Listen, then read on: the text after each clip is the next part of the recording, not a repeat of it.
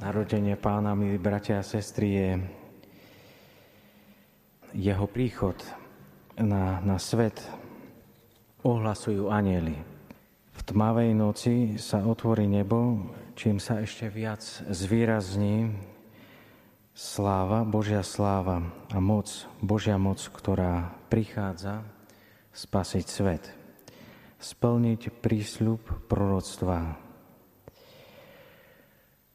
v starom zákone nastáva podobná situácia, kedy sa otvára nebo a zostupujú anieli, a to pri pravcovi Jakubovi. V knihe Genesis Jakub zaspí a v sne má, vidí rebrík, opretý až po nebesia a na ňom anielov vystupovať a zostupovať. Anieli sú, sú ticho vo videní, ale starozákonný muž Jakub pochopí vážnosť situácie, naplní ho strach a bázeň. A tento postoj ho pripraví na, na pánové slova, ktoré mu zaznejú v noci pri putovaní.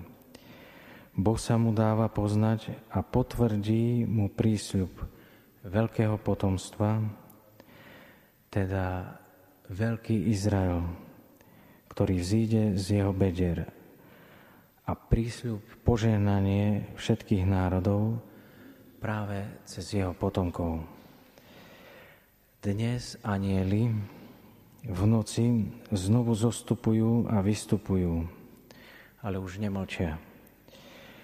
Lebo bázeň, strach, ktorý naplní pastierov, je prekrytý, lepšie povedané prikrytý obrovskou radosťou.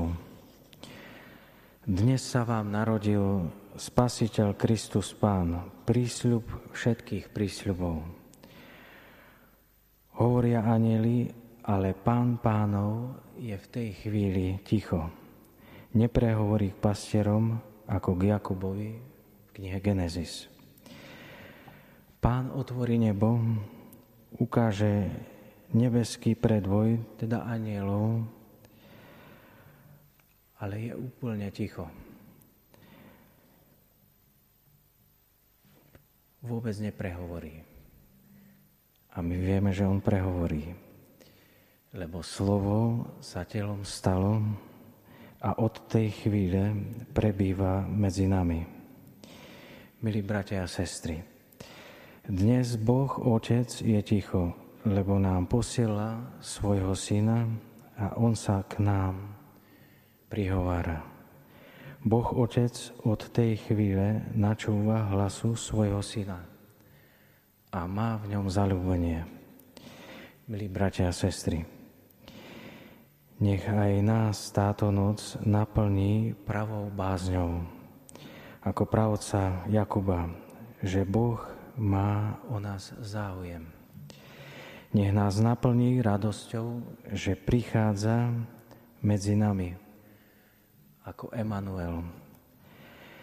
Nech nás naplní aj túžbou a skutkom započúvať sa do Jeho slov, ktoré prinášajú nám všetkým spásu, väčšnú radosť.